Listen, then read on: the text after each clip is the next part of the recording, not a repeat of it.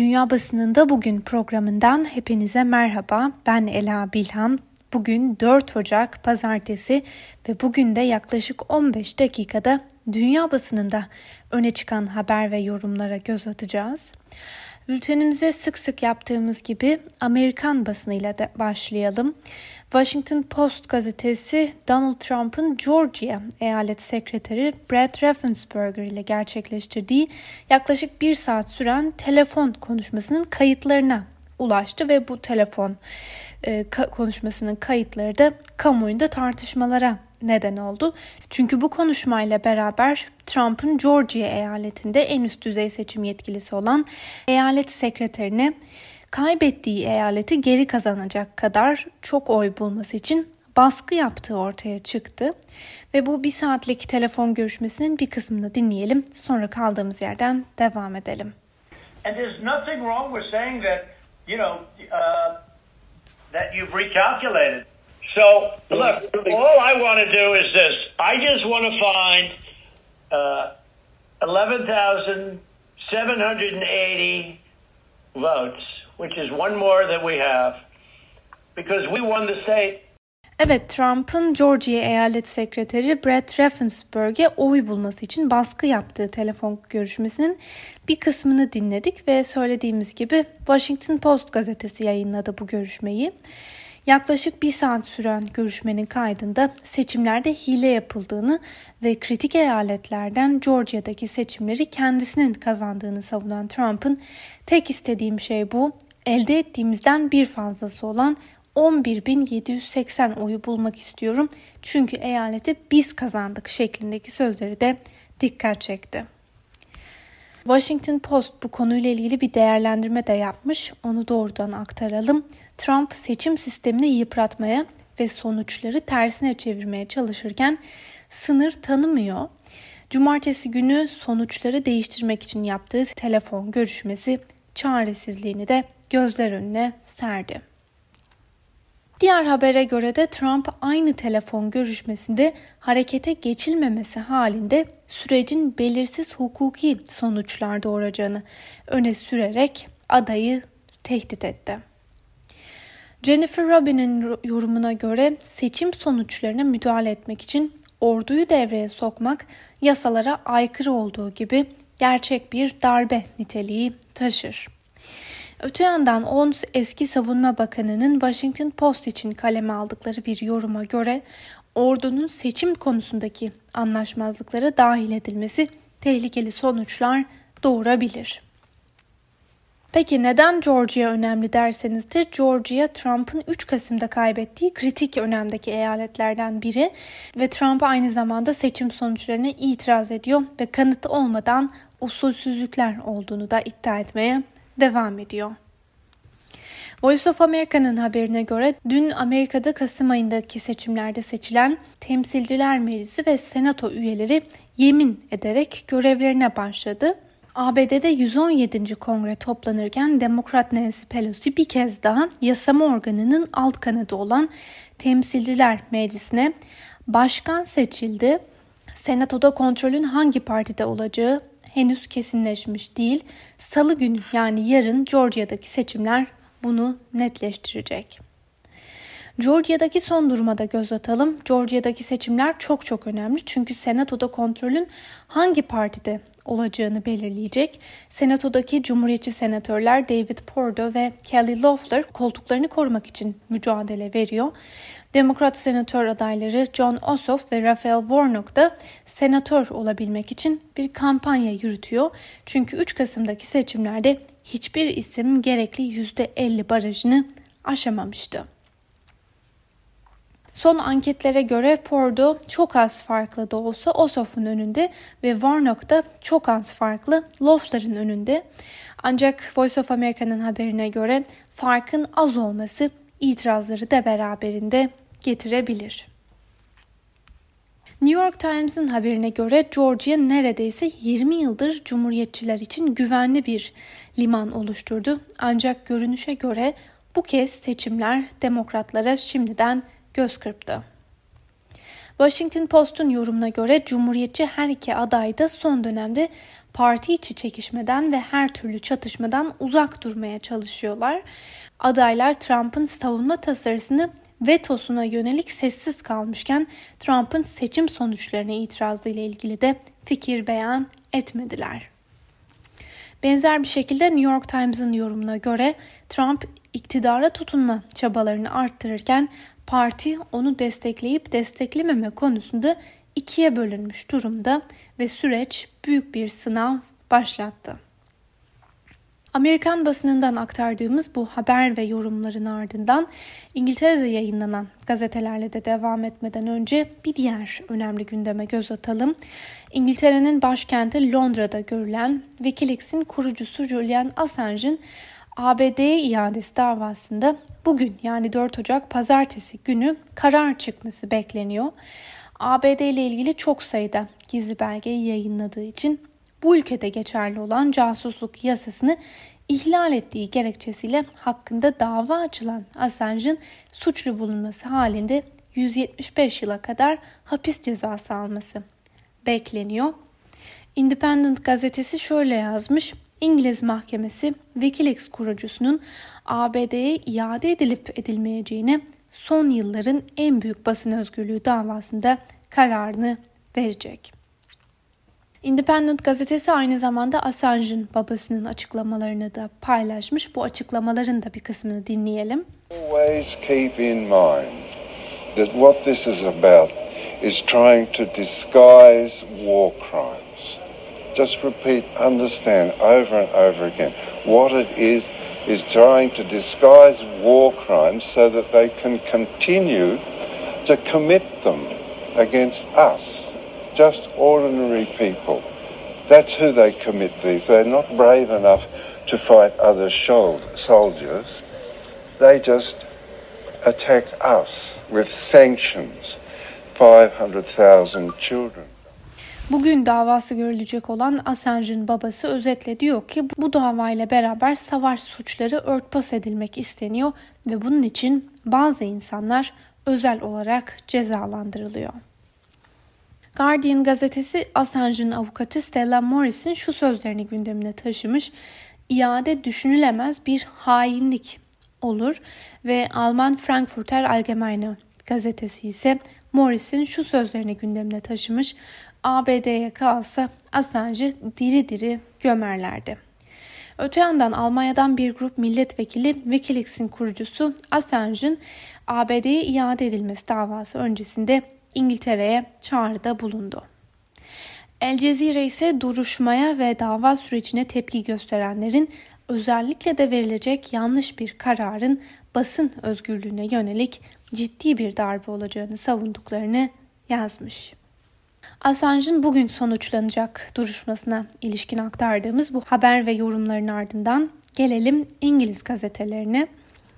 İngiltere Başbakanı Boris Johnson son olarak daha sıkı önlemlerin sinyalini verdi ve bugün hemen hemen tüm İngiliz gazeteleri manşetlerine bu gelişmeyi taşıdı.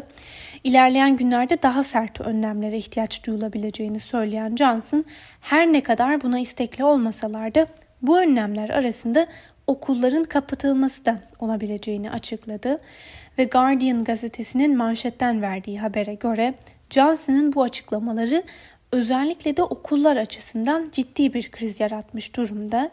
Johnson bugün İngiltere'nin büyük çoğunluğunda ilkokulların açılması planını savunarak öğretmen sendikalarının da tepkisini üzerine çekti.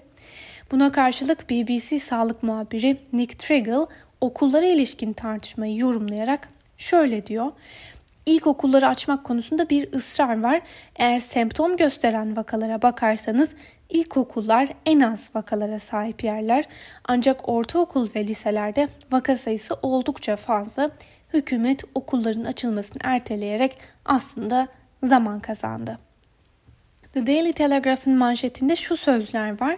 Ulusal karantina tehdidi yeniden belirdi ve gazetenin dikkat çektiği önemli bir noktada hükümetin muhafazakar milletvekilleriyle ters düşmesi. Buna göre muhafazakar milletvekilleri bir süre sonra isyan bayrağı açabilir.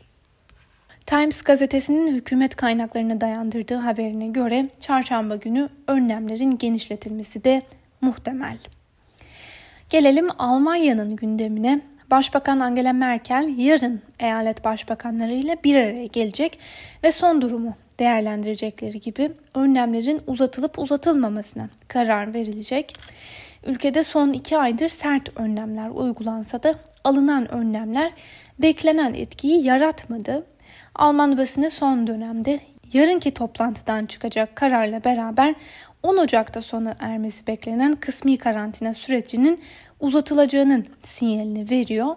Öbür taraftan Merkel'in eyalet başbakanlarıyla yapacağı görüşme öncesi yetkililerden gelen mesajlar kapatılmanın uzatılması konusunda daha şimdiden karar birliği oluştuğunu gösteriyor. Deutsche Welle'nin haberine göre Alman virolog Christian Drosten 2021 yılının ilk yarısında çetrefilli bir durum yaşanabileceği uyarısında bulundu. Almanya'da kapanma önlemlerinin uzatılmasına ise kesin gözüyle bakılıyor. Die gündeminde Almanya'da yaşanan aşı krizi var. Almanya'da koronaya karşı uzun süredir beklenen toplu aşıların başlangıcı bir fiyaskoyla sonuçlandı. Bunca hazırlık süresinden sonra bu nasıl olabilir diye soruyor Die Welt gazetesi. Sağlık Bakanı Jens Spahn üzerinde ciddi bir baskı var. Boş aşı merkezleri ve yanlış organize edilmiş randevular ülkede kaos yarattı.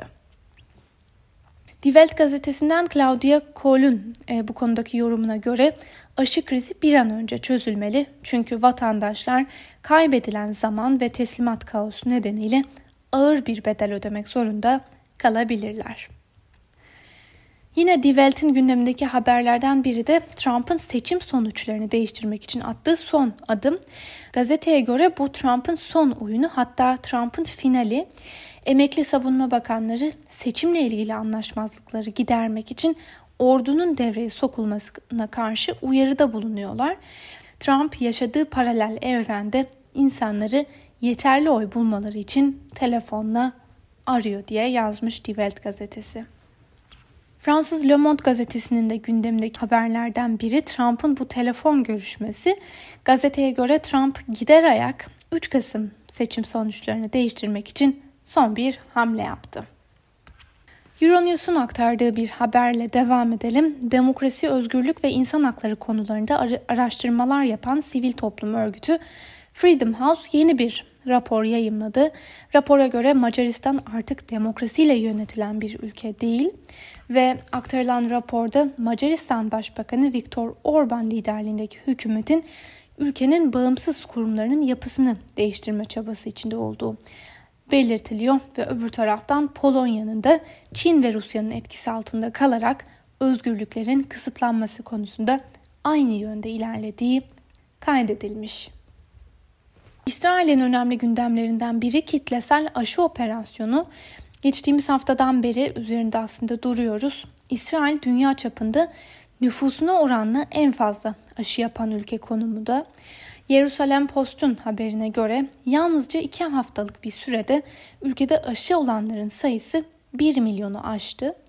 Yerusalem Post aşı olan insanlarla konuşmuş ve gazeteye göre insanların büyük bir bölümü süreçten ve e, hükümetin yürüttüğü aşı operasyonundan memnun.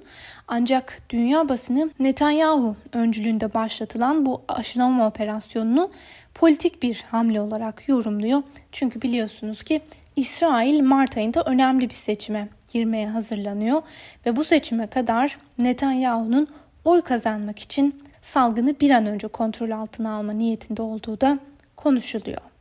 Son olarak ortaya bir iddia da atıldı. İsrail medyası Tel Aviv yönetiminin Pfizer-BioNTech tarafından geliştirilen aşı için ABD ve Avrupa'ya kıyasla %40 daha fazla ücret ödendiğini yazdı. Habere göre İsrail'in bir doz aşı için 23 dolar ödediği aktarılıyor. Buna karşılık Belçikalı politikacı Eva de Blecker tarafından sosyal medyada yanlışlıkla yayınlanan fiyat listesine göre aşının Avrupa'daki ücreti 12 euro olarak ifade edilmişti. Hindistan basınından India Today'in aktardığı bir habere de göz atalım. Hindistan'da koronavirüse karşı geliştirilen iki aşıya acil onay verildi. Birkaç hafta içinde 1 milyar 300 milyon nüfuslu ülkede geniş kapsamlı aşılamanın başlaması da bekleniyor. Rus basınından Moscow Times'ın e, yorum köşesine göz atalım. Moscow Times'a göre Kremlin'i zor bir 2021 bekliyor. Muhalefet daha çeşitli bir hale gelmişken fark edilir şekilde daha da güçlendi. Hükümet en güçlü muhalefet adaylarını engellemeye çalışırsa büyük ihtimalle protestolar patlayacaktır. Mevcut durum bu kez muhalefetin lehine. Daha önce esen siyasi rüzgarlar tüm muhalifleri siyasi belirsizliğe doğru sürüklerken bu rüzgarlar şimdi tersine döndü. Rejimin kendini tükettiğine ve değişikliklerin kaçınılmaz olduğuna dair giderek artan sarsılmaz bir duygu var. Kremlin'e sadık olanların siyaset sahnesinden çekilme ve muhalefetin geri dönme zamanı çoktan gelmişti. El Cezire'nin aktardığı bir haberle devam edelim. Irak'ın başkenti Bağdat'ta 3 Ocak 2020'de ABD'nin düzenlediği hava saldırısında hayatını kaybeden İranlı General Kasım Süleymani'nin ölüm yıl dönümünde ülkenin güneydoğusundaki Kirman kentinde bir anma töreni düzenlendi. Süleymani'nin ölüm yıl dönümünde Iraklılar ABD askerlerinin çekilmesini talep ettiler. Nijer'in Mali sınırı yakınlarındaki iki köye düzenlenen silahlı saldırıda en az 100 kişi hayatını kaybetti ve hayatını kaybedenlerin tamamının sivil olduğu da belirtiliyor. Ve son olarak Japon basınından Japan Times'ın haberine göre Japonya'da OHAL uygulaması bir kez daha gündeme geldi. Japonya Başbakanı Suga kontrol altına alınamayan vaka sayılarına karşı Tokyo ve çevresindeki 3 eyalette olağanüstü hal uygulamasının öngörüldüğünü açıkladı. Sevgili Özgürüz Radyo dinleyicileri, Japon basınından aktardığımız bu haberle birlikte bugünkü programımızın da sonuna geldik. Yarın aynı saatte tekrar görüşmek dileğiyle şimdilik hoşçakalın.